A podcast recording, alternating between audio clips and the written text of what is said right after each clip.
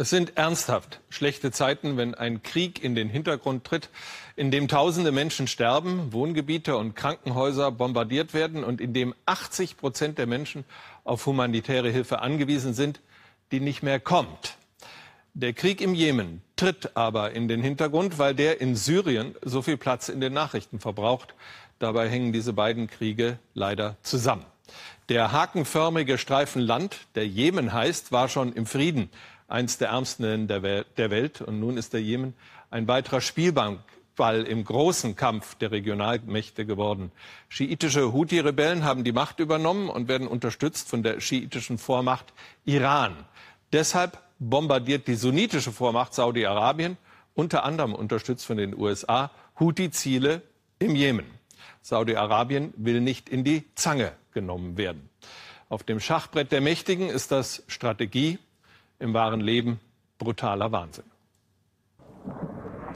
Luftschlag der saudischen Streitkräfte heute auf Sada, eine Stadt im nördlichen Teil des Jemen.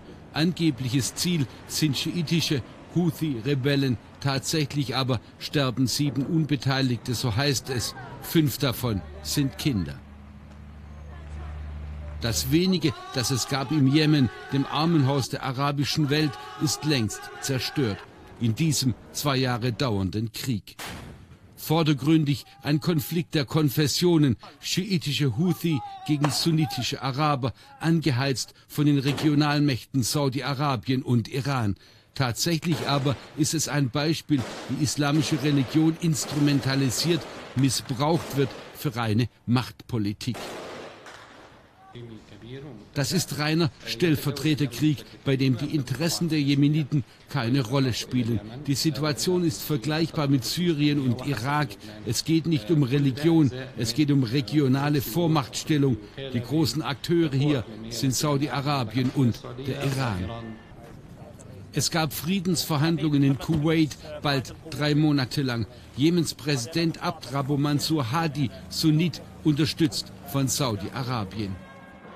An seinem Gegenspieler Ex-Präsident Ali Abdullah Saleh, Freund des Iran und der Houthi, sollen die Gespräche gescheitert sein, so heißt es. Seit zehn Tagen, seit dem Abbruch der Friedensverhandlungen, flammen die Kämpfe wieder auf mit aller Brutalität. Ein Beispiel, obwohl Saudi-Arabiens Luftwaffe die Koordinaten eines Krankenhauses der Ärzte ohne Grenzen kennt, wirft sie Bomben. 19 Menschen sterben, keinerlei Sicherheit für Hilfsorganisationen, humanitäre Minimalstandards werden verletzt von allen Seiten. Die Helfer ziehen sich zurück aus weiten Teilen des Jemen. Das ist eine unserer, unserer schwersten Entscheidungen. Denn, äh, die Not der Menschen in jedem vor Ort ist, ist unermesslich. Und es fällt uns sehr, sehr schwer, dort zu gehen. Aber wir dürfen, können nicht weiterarbeiten, wenn wir unsere Mitarbeiter nicht selbst schützen können. Ein Land ist zerstört. Millionen Jemeniten hungern 6500 Menschen sind in diesem Krieg nach Schätzungen der Vereinten Nationen ums Leben gekommen. Mindestens.